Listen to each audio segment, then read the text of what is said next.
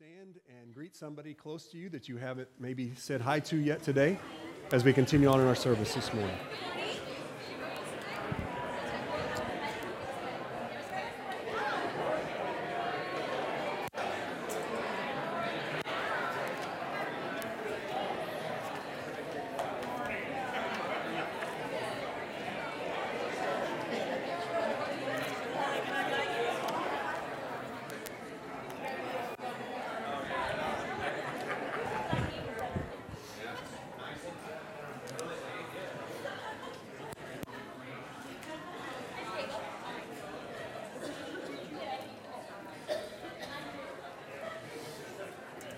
As you find your seats this morning, we continue to uh, walk through the story that uh, God has given us, the, the story of his, his story. Continues through the scriptures, and we go from the book of uh, uh, Genesis to the book of Revelation. And, and we're excited about what, what we have learned, and we're continuing to learn today. And I'm just kind of curious how many of, when I just said what I said, about greet someone who you haven't seen yet today. How, much, how many of you that's, that's kind of difficult to do? To go up to a perfect stranger and introduce yourself. How many of you find that a little bit difficult? Okay. How many of you go, yeah, that's my ballpark. I like that kind of stuff. How many? Okay. Got some party animals in the building. Okay. All right. Got that. All right.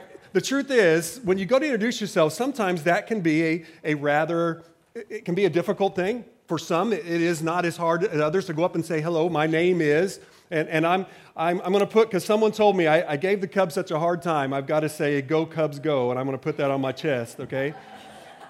You'll only see this once in your lifetime, so just taking. oh, wouldn't it be terrible if I couldn't get this stuck? Oh, I can't get it off. Wouldn't it be horrible? Okay.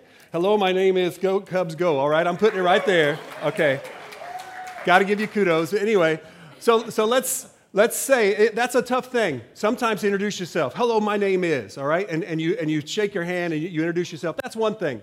And, and sometimes that's a little difficult. What's even more difficult is when you have to take the next step. And most of us are, we have got kind of good, we're polite enough to say hi to somebody, but then to kind of share who we are.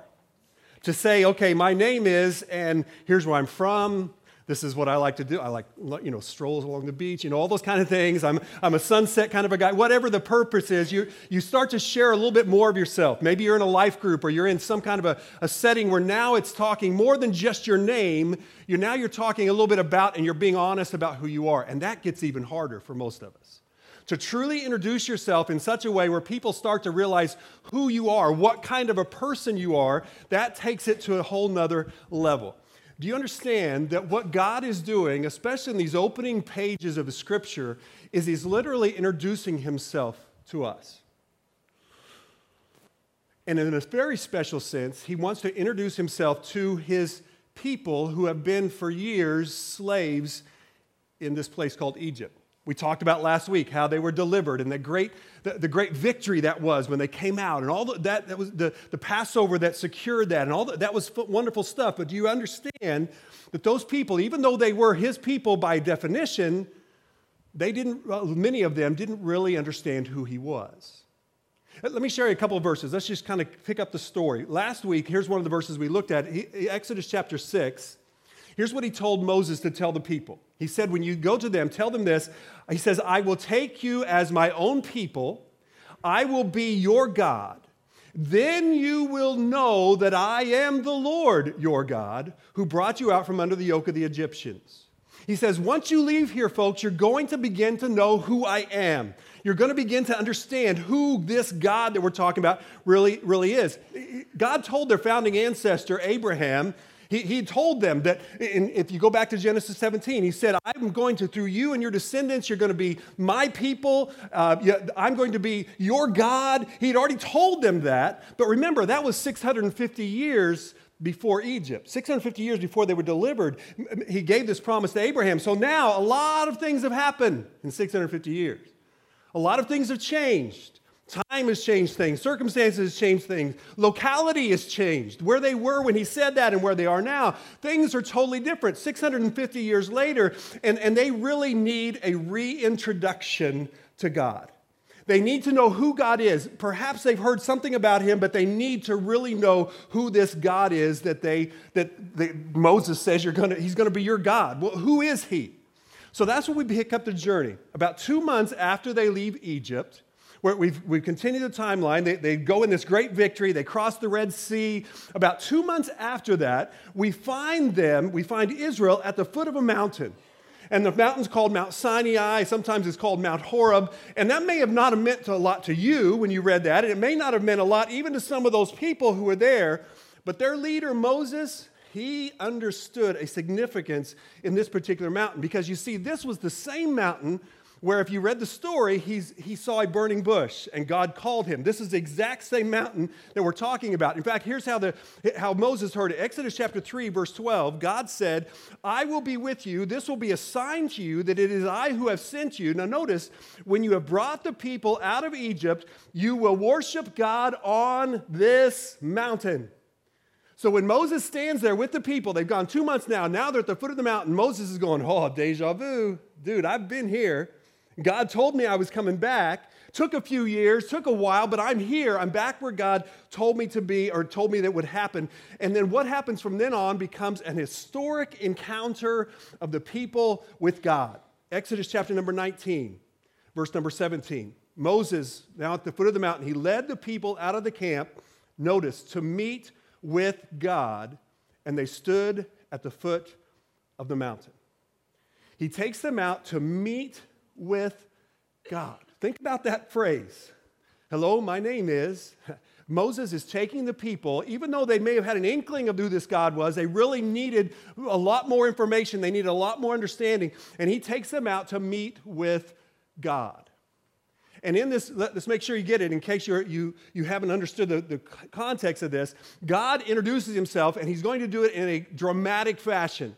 The Bible tells us that at this point, the, the, thunder rolled, the lightning was shooting out of the sky, earthquakes were happening, there was smoke and fire billowing out of the mountain. God is getting their attention. They're standing at the foot of this mountain. Moses says, I'm le- Come on, guys, I'm going to lead you to meet God.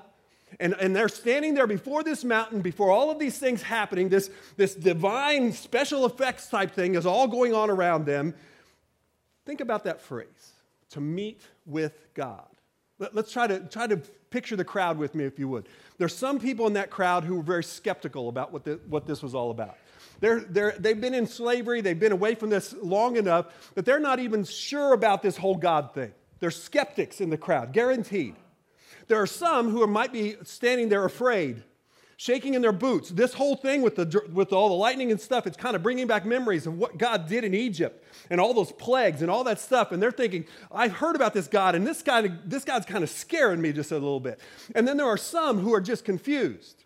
Okay, listen, they came out of Egypt and they didn't have a lack of gods.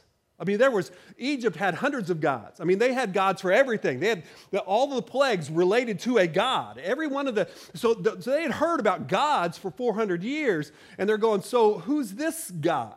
What makes him different from all the others? So you got skeptics, you got confused, you got scared. Uh, there's probably others, but I guarantee you there was also some in there that were saying, Yes, this is what we've been waiting for. This is exciting. I can't wait. We're going to finally get to meet and understand this God in a better fashion when I read those and I think about some of those things, do you recognize that that happens every Sunday in a service just like this?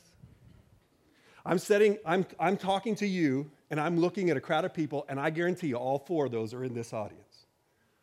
There's some of you that are a little skeptical, not so sure about this whole God thing. You're here because you're wanting to make somebody happy, perhaps, if you're with them, and that's fantastic. I'm glad you're here. But you're just, you're just on the edge of, I'm not sure about all that. There's some of you that are scared to death either because of what you think might be coming, what this crazy man up front's going to say to me. Well, I don't know what it is, but there's a, there's a bit of fear. Some of you are just, just flat confused. You've heard about God, you've been a part of church and religion, you've heard this and you've heard that, and this God and this definition and this description, and you're just not even sure what you should believe. And some of you come in here and you're going, I can't wait to hear from God again. You see, my job, by, by simple definition, is to help us on Sundays come and meet God. That's kind of what we're here to do today. And my prayer has been all week that each one of you is going to, meet him in a special way today. and in a way that really is right where you live and right where you need to. That's what Moses did with these people. He takes them out to meet with God, and, and now they're starting to understand who this God is. So, so, with that in mind, thinking about this whole thing, not completely understanding all of it, God gives his first introduction. As best we can understand from Scripture, the people, all this million plus people, probably up to two million, and Moses, they're all hearing these words verbally.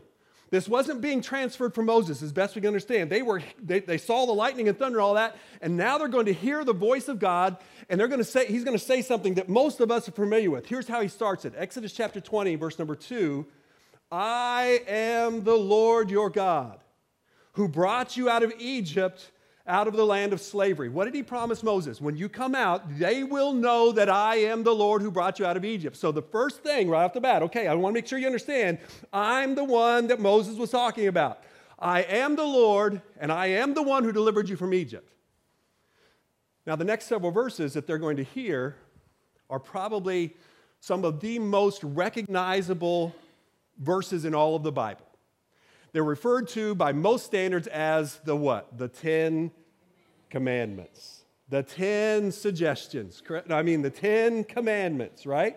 He's, tell, he's going to give them now something that will become recognizable for centuries, for years. Let's, we're not going to dive into the commandments uh, per se, but I want to just kind of just talk about them just for a second. What were the commandments all about? Why were they given? There's a lot of reasons, and I don't want to give you three that I want to make sure you understand that wasn't the, the original, the ultimate intent. Some people think they're just a set of rules. God says, listen, here's some things, do this, don't do this. There's eight don'ts and two do's in this. Basically, says, here's just a list of rules, make sure you keep them. And they were commandments, not suggestions, but it was so much deeper than that. Some people consider the Ten Commandments to be a great moral code for society. This is the way society is supposed to live. And, and true, there are some great truths in there, but let's, let's just take that for, for what it's worth. Understand that most people ignore numbers one through four completely, right? Because they're all about God, they're about worship to God. And then, to be honest, five through 10, most people can justify in some form or fashion, but that's a whole other sermon. But the point is this they weren't written for all of society, they were written for God's people. They were written specifically to not only deal with how you deal with others within your family, but also to deal with your relationship with God. So this wasn't just a moral code. Great moral truths, but it's not just a moral code, not just something that we're to follow. Had, we've had lots of those. That wasn't the intent. And here's the one I want to make sure you understand they were not written to help you get to God or to salvation. They were not a path to salvation. Now you, maybe you don't understand what I'm saying, but there's a lot of folks, and maybe you're in that, that kind of think that as long as I'm trying to do these commandments and I'm giving it my best shot, and I'm, I'm at least hitting eight out of 10, right? Okay, and I'm better than the neighbor next door. He's about two. He's a twofer, you know, he's not even getting up to the halfway point. I, as long as I'm keeping ahead of the Joneses, the commandment, or as long as I'm trying my hardest, then God's going to look down and hopefully, when it all said and done, He's going to say, okay, you really tried. Understand, that has nothing to do with the purpose of the commandments. They were in no way to bring you to God.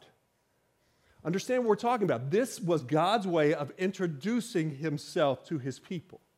And the first way he introduces himself is he gives his Ten Commandments. So, what we're seeing in those Ten Commandments is a picture, a point of who God is and what he wants us as his people to know about him. And with that in mind, let's think about a couple of things. The Ten Commandments, this meeting God, one of the things we learn, the Ten Commandments reveal God's holiness. One of the intent of these Ten Commandments was to show us that there is an absolute perfect God who has an absolutely perfect standard. A standard in which there is no fudging. There is not, he, he has no mixture of wrong. This is his standard. It's not about, you know, if I, I keep it part of the way or I don't. He said, this is, this is my standard. These are the things to do. This is the standard of a perfect, holy God, absolute holiness. This tells us about who God is and in his absolute character, which is so important. If God even had a hint that he could, he could fluctuate, then he wouldn't be the God we could trust. He has to have this absolute perfect standard, and the Ten Commandments help deliver that to us. Now, uh, as we move on, what, what we're going to find, the people heard these commandments, and I want you to see their response. If you move over to chapter 24 of Exodus, when Moses went and he told the people all the Lord's words and laws, they responded with one voice. Now, catch what they said Everything the Lord has said, we will do. I, I, would say most of you in this room would say, I see those commandments, I see what God, and I, I am try, I am going to do it. I haven't, I didn't do so good this week, but I'm going this week I will do everything. Maybe you said that or you thought their, they were, their commitment was everything he says we will do. And in fact, at this point, it was just verbal. The next couple verses, Moses writes down all that God has said, and then he comes back and he reads what he wrote again to them and they hear it again. And if you move down to verse number uh, 7 of chapter 24, then he took the book of the covenant, he read it to the people, and they responded. Listen, listen to this We will do everything the Lord has said, we will obey. And then to make it even stronger, the next verse says Moses took blood, you got to catch this, and he sprinkled it on the people and said, this is the blood of the covenant that the Lord has made with you in accordance with all these words. They not only said, We will do this, they sealed it with blood, literal blood. They sprinkled blood on the congregation. Now, some of you worry about the splash zone that I spit sometimes, but at least I'm not throwing blood, okay? At least we're keeping it. You understand? You, can you imagine? We will do this. And to prove it, they set and let blood be splattered on them as a proof of their covenant to obey everything that God has said. See, the Ten Commandments reveal God's holiness, but what we're also going to see very quickly is what the Ten Commandments do is they also reveal our sinfulness. Because what happens in those, even that early commitment that we're going to do this, the 10, th- think about this, those 10 things did not suddenly make all those things wrong. Those 10 commandments didn't make murder wrong. It wasn't like somebody was sitting out in the crowd and he goes, oh, murder's not a good idea. I got to call off that hit on my neighbor. You know, it's not, it wasn't that kind of a thing that, that, oh, I didn't realize that. God had already said verbally some of these commandments, and we know from the Garden of Eden there was a tree of knowledge of good and evil. So now these people have a conscience that tells them some things are wrong and some things are right. God's holiness was already in play in society. All that this did was give them a verifiable list to go to and say, These we know to be against what God has said. It wasn't that they were new. What these things are doing is they're showing that you're already breaking these things. Here's God's standard, and as you look at those list of 10 things, you know that you're already falling short of those. And Jesus even took it a step further in the New Testament when he said, Understand it, that if you hate someone, you're angry without a cause so much that you hate them, that's equivalent to murder. If you lust after a woman with, with lust in your heart, even without any action, you've already committed adultery. He goes on to talk about covetousness and all those other things. And what he's saying is the sin is not just in the action, the sin is where it comes from. The sin starts in the heart. What, what these commandments did is they show us that God has a perfect standard and we don't reach it. We're not there. We're sinners before a holy God. And the commandments literally show us that in, in an absolute truth. You see, the commandments were kind of like our modern day x ray or an MRI. When you go into a doctor and you have those pictures taken on some part of your body, they don't cause the problem, they reveal it. They look deep inside and say, Ooh, you've got a broken bone, you've got a tumor, you've got something. Those things reveal the problem. They didn't cause it. The commandments didn't cause the sin, they simply revealed that the sin was already there. And they show us throughout the history that sin is within us. Here's how Paul put it in the book of Romans, chapter number seven. He said, What shall we say then? Is the law sinful? Well, certainly not. Nevertheless, I would not have known what sin was had it not been for the law. I didn't mean that I wouldn't be a sinner. It just I didn't know what the sin put what put a name to it. Now I have a name. This is what I do. This is the sin that I've caused. So let's just be honest. Just stop for a second. Question being, have you ever broken even a part of the Ten Commandments? Today? I mean, let's, let's just be honest. Between now, uh, have you ever misused God's name? Have you ever in any way stolen or fudged or been dishonest? Have you hated anyone in a way that God says that's murder? Have you lusted? Have you coveted that neighbor's trailer or that neighbor's boat or that neighbor's. Any of those, I mean, even a. Have, would, would you not agree with me that every one of us in here, the commandments reveal that we're sinful people? The purpose was to show that there is a holy God, but also to show that as people, we are not.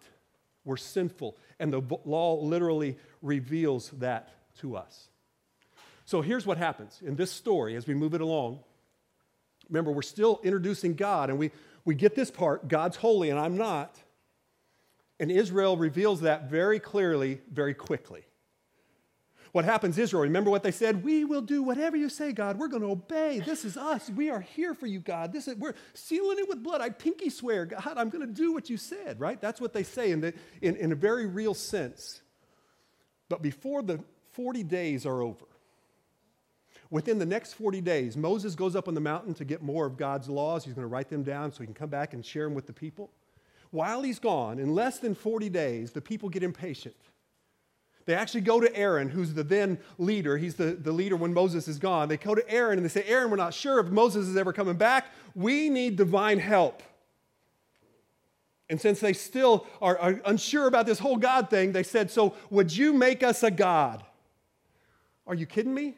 I mean, we're, we're talking less of, about a month from when they said, God, whatever you do. And the very first commandment was no other gods. Second, no idols. I mean, right off the bat, they're already na- nailing two of the commands. And it hasn't, the, the ink's not even dry, if you, if you please, on the commandments. And, and they're saying, Aaron, will you do this for us? Aaron's response should have been, Are you kidding me? No.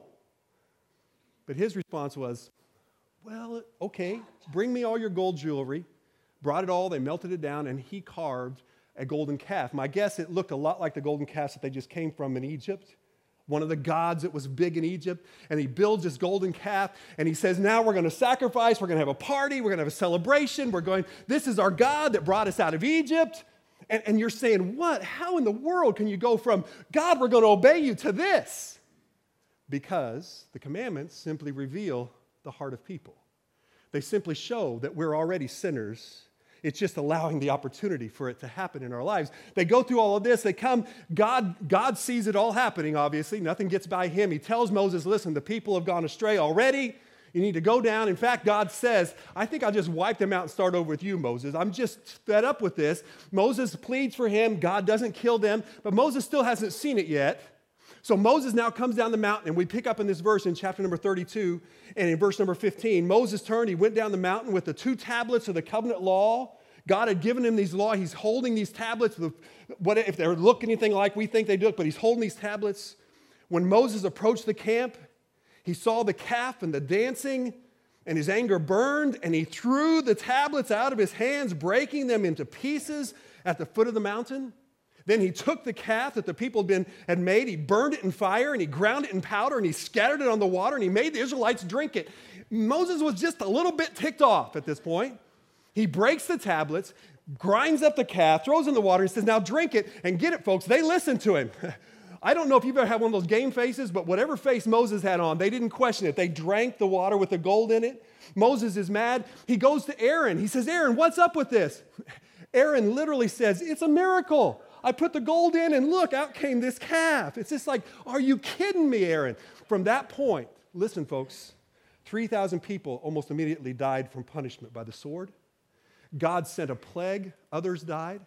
He said that the neighbors, the, the surrounding nations were laughing at this group of crazy people in the desert. God's name was being defamed. God is, is and Moses stands before him. And this is, oh, this is less than 40 days from the point in which they said, God, we will obey you. So I don't know about you, but my question now comes if I'm trying to learn about God, what's God going to do now?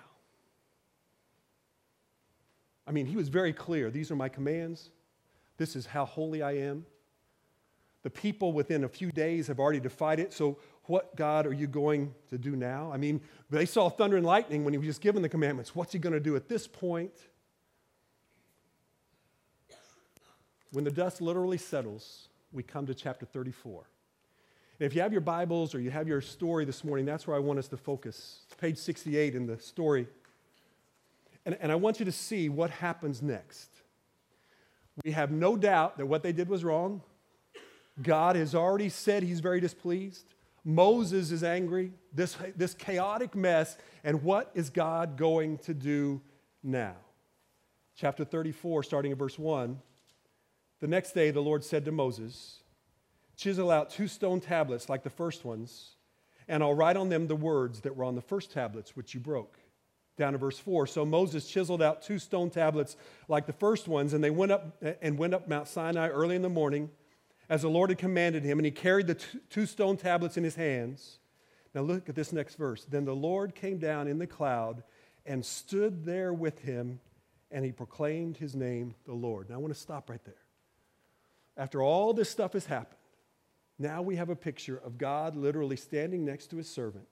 And he said, Moses, I want you to hear more about who I really am.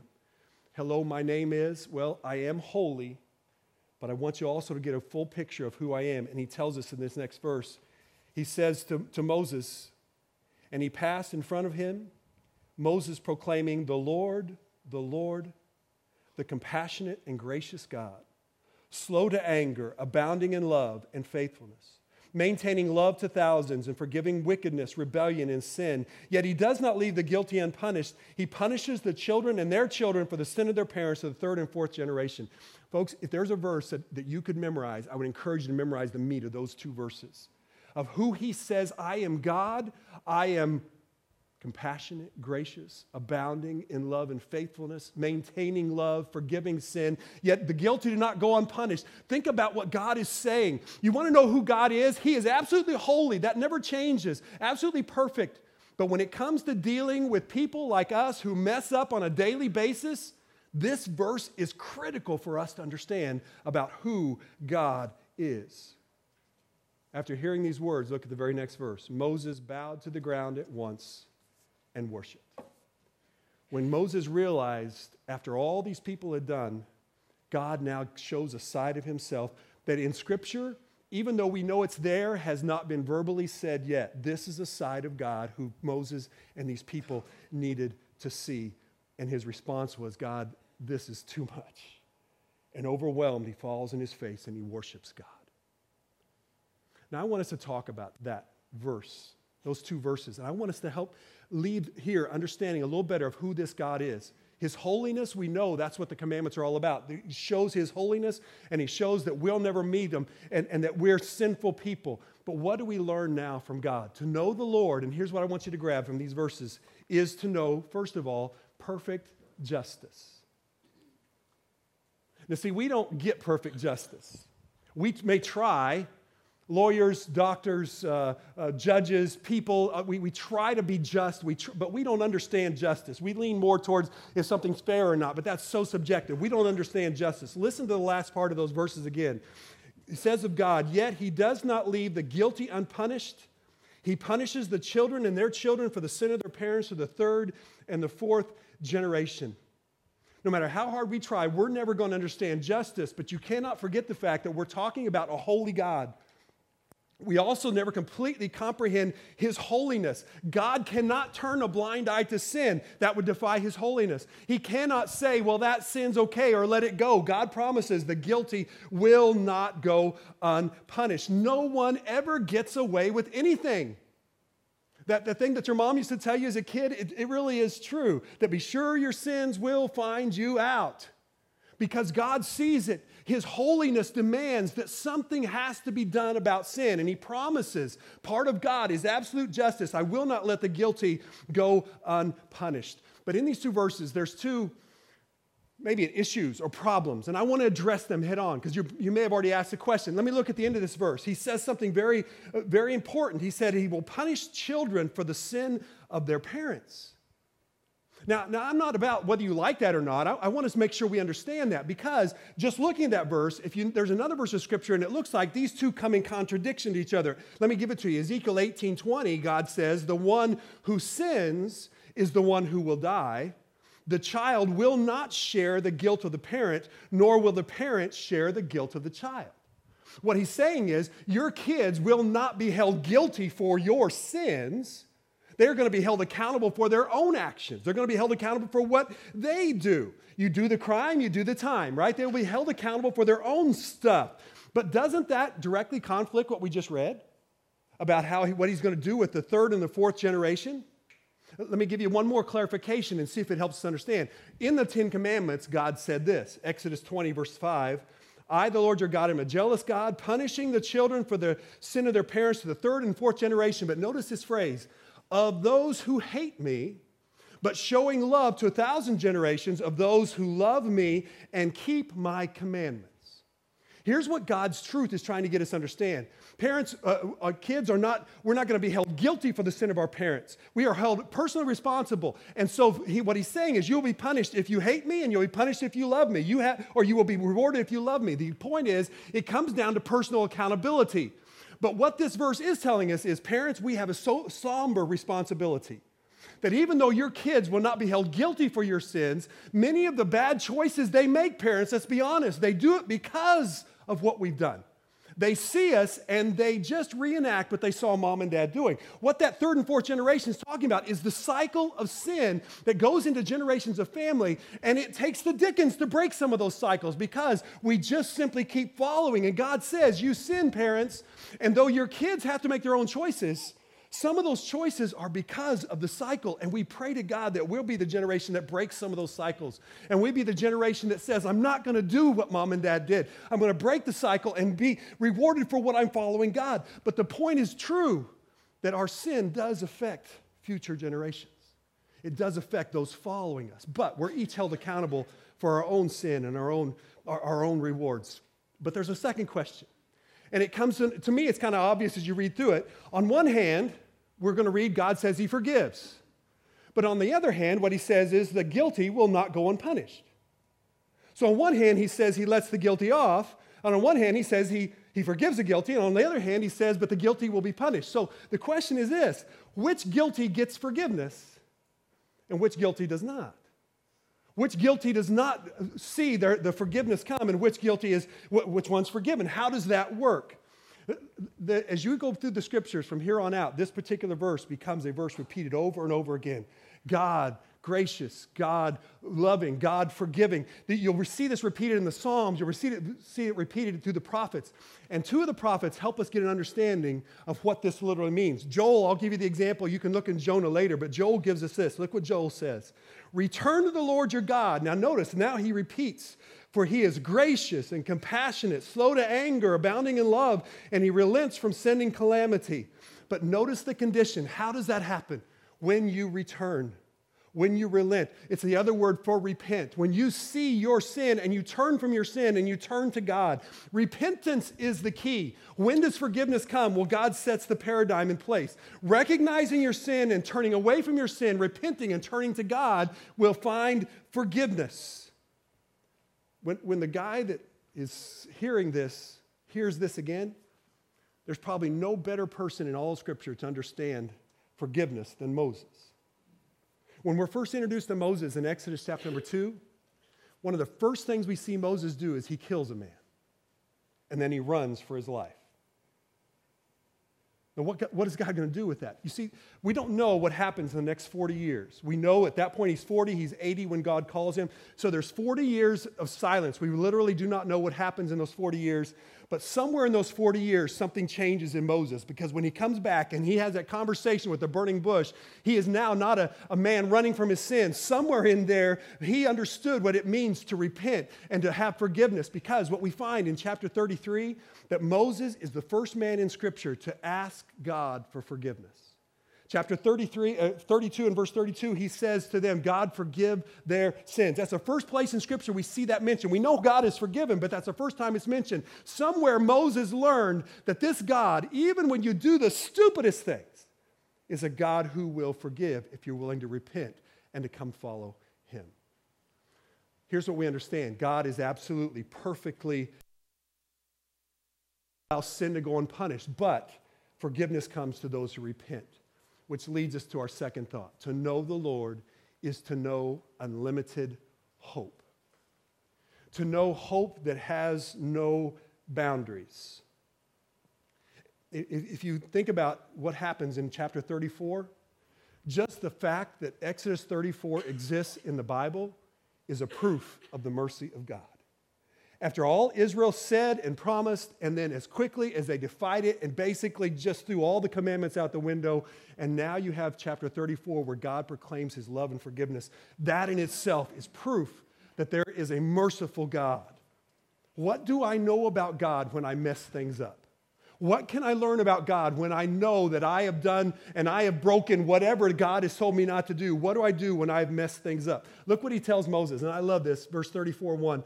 He tells him, as you start the chapter, Moses, chisel out two stones, stone, stone tablets, excuse me, chisel out two stone tablets like the first one, and then notice what he says at the end of the phrase, which you broke.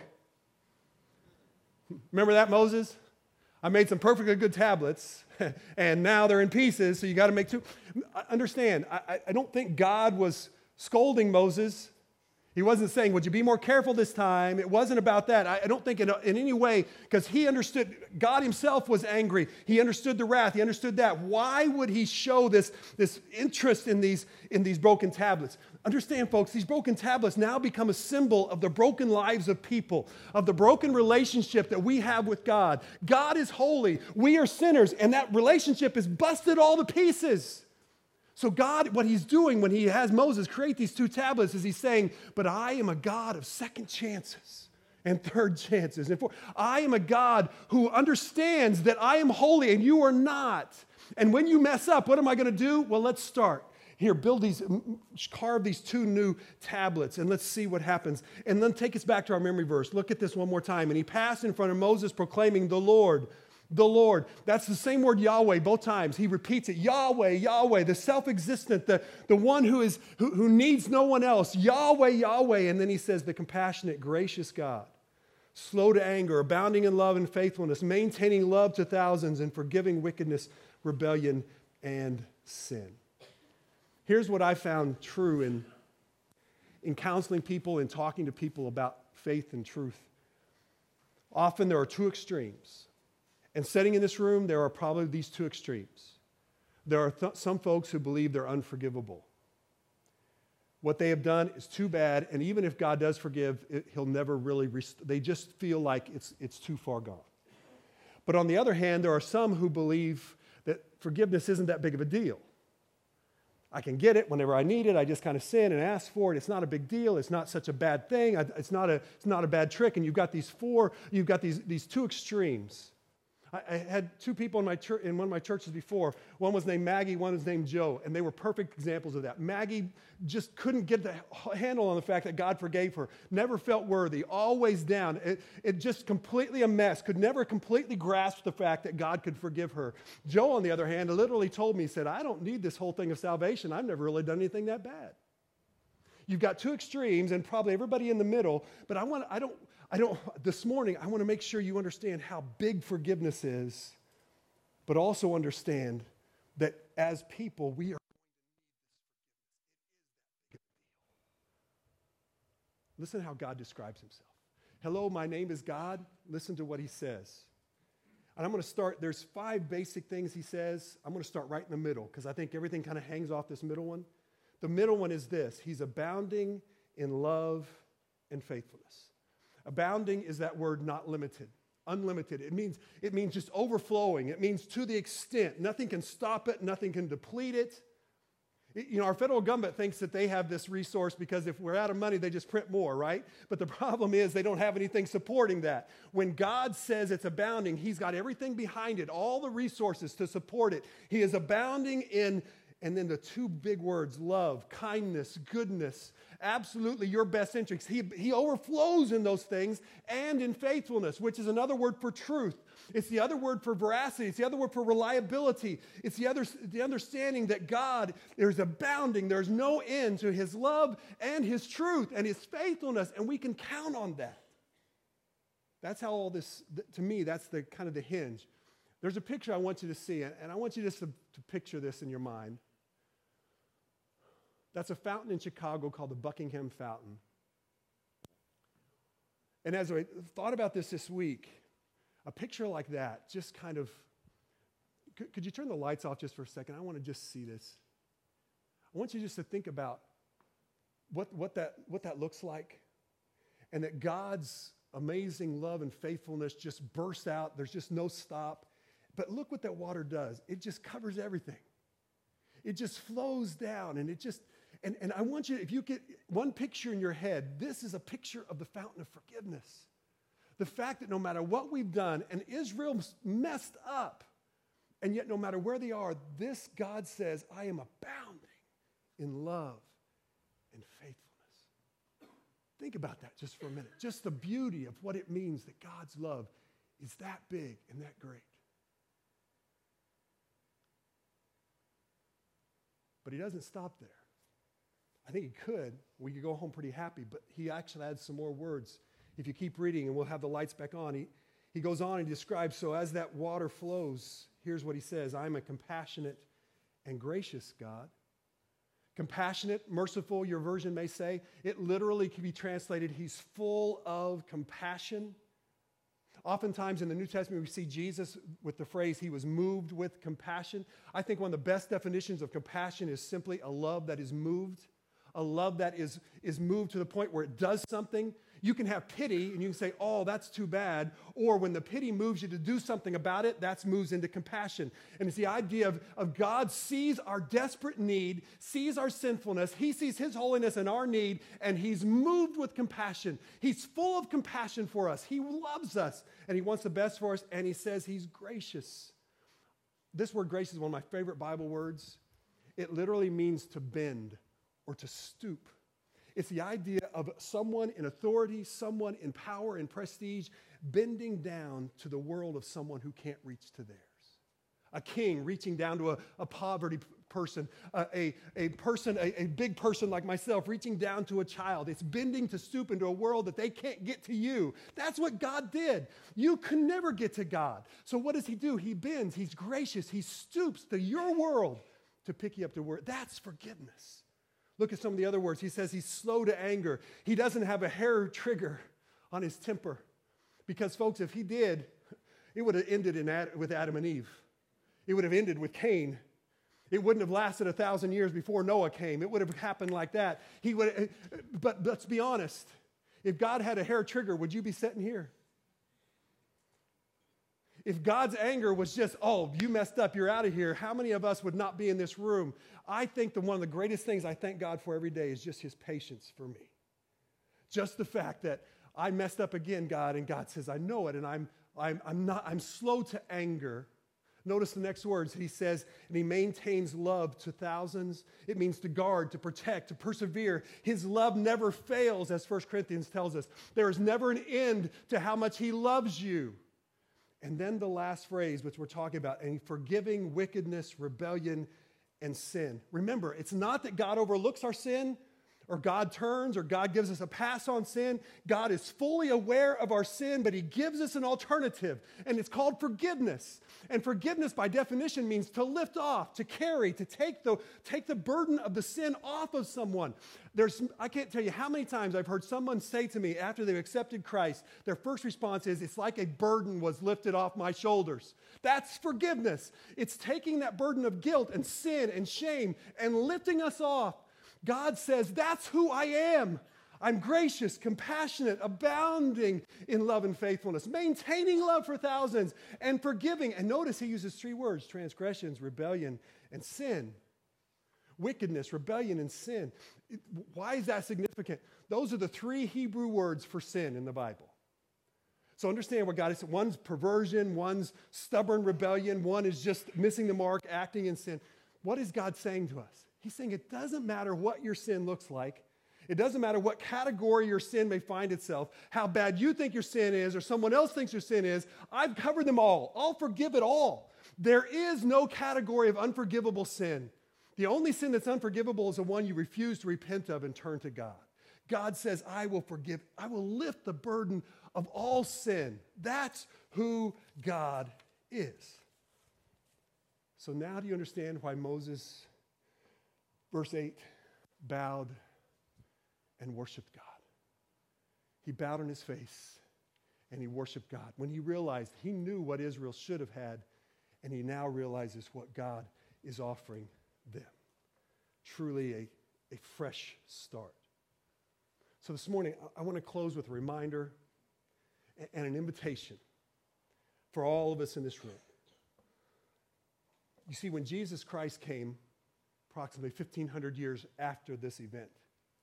When Jesus Christ came into this world, he came to confirm that God is just who he said he was. He came to confirm that God is compassionate and gracious. He's slow to anger.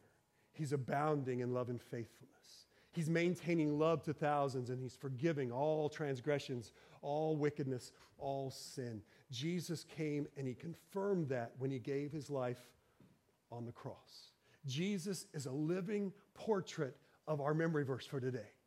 When you see Jesus, you see all of that of God in one. You see the holiness of God in that God had to punish sin. And when Jesus hung on the cross, that was God's holiness, meting out the punishment of sin. But at the same time, through that death, He offers us life and He offers us gracious, compassionate forgiveness through His Son, Jesus Christ. If anybody ever asks you or ever questioned the fact of how do I know that any of this is true, just remind them Jesus lived it and He sealed it when He died on the cross for me. When Jesus died on the cross, he gave us the perfect picture of what this is. Ephesians chapter number 1, verses 7 and 8. Listen to what Paul said. In Jesus, we have redemption through his blood, the forgiveness of sins, in accordance with the riches of God's grace that he lavished on us. You see, in God, we have a perfect balance. He's absolutely holy, and we're not but he's also absolutely abounding in love and mercy and grace. And if we turn from our sin and turn to God, we will experience, and I love the word that Paul uses, the grace that he lavished on us. That's almost the same word as abundance in the Old Testament. It means extravagant, it means over the top, it means it's more than I deserve. It's the grace that God lavishes. He pours that grace out on us when we receive the forgiveness of Jesus on the cross. So here's my invitation turn from your sin today. Turn to Jesus and find his grace available to lavish over all the things that we have done. Have you accepted his gift of salvation? Do you stand here today knowing that your sins are forgiven and that you're a follower of Jesus Christ? Have you experienced his forgiveness? Are you, are you one today who doesn't you can believe you're forgivable. God says He'll forgive it all. His grace can be lavished on all of our sins. Or maybe you're one that doesn't realize how important this is. You're really still sitting here saying, I'm not really sure I get it. I don't see what I've done that's so bad. And God says, in view of my holiness, you're a sinner and you need a Savior. Have you recognized that? Let me ask those of you who know Christ can you think in your mind right now of a name of someone who needs to know this? A loved one, a friend, a coworker who needs to know the love and forgiveness of Jesus. And if nothing else happens but this, how many of us, followers of Christ, being reminded of how big his forgiveness is, need to just bow our heads in a special way today and worship the one who gave us forgiveness? Let's do that. Let's bow our heads this morning. Our heads are bowed and eyes are closed. God introduces himself. He says, I'm holy. Nothing changes that. Absolutely perfect. And you, as humans, you're not. So, what do you do with that, God? Well, I also am compassionate and gracious, abounding in love and faithfulness, slow to anger, maintaining love, and forgiving all sin. Have you experienced that forgiveness today? Do you know today that your sins are forgiven, that you're one of God's children? If not, today, would you receive this gift of salvation through Jesus Christ?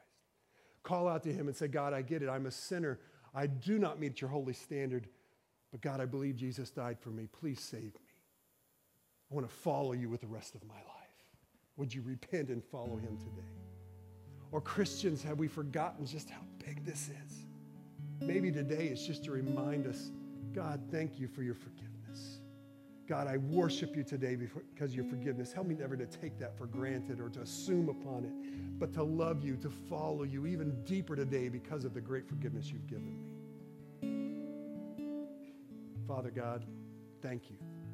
Thank you for introducing yourself to us, giving us a better picture to understand you are holy God but you have a holy love for us, a love that is beyond comprehension.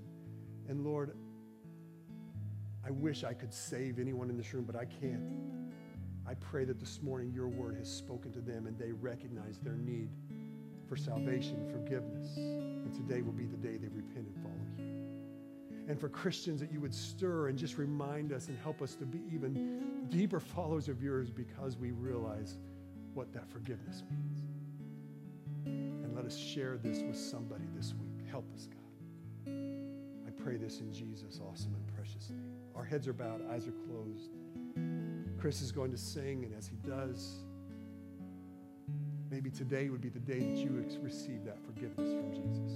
You leave here with your sins forgiven and your, your shame removed, your guilt taken away by the blood of Jesus Christ.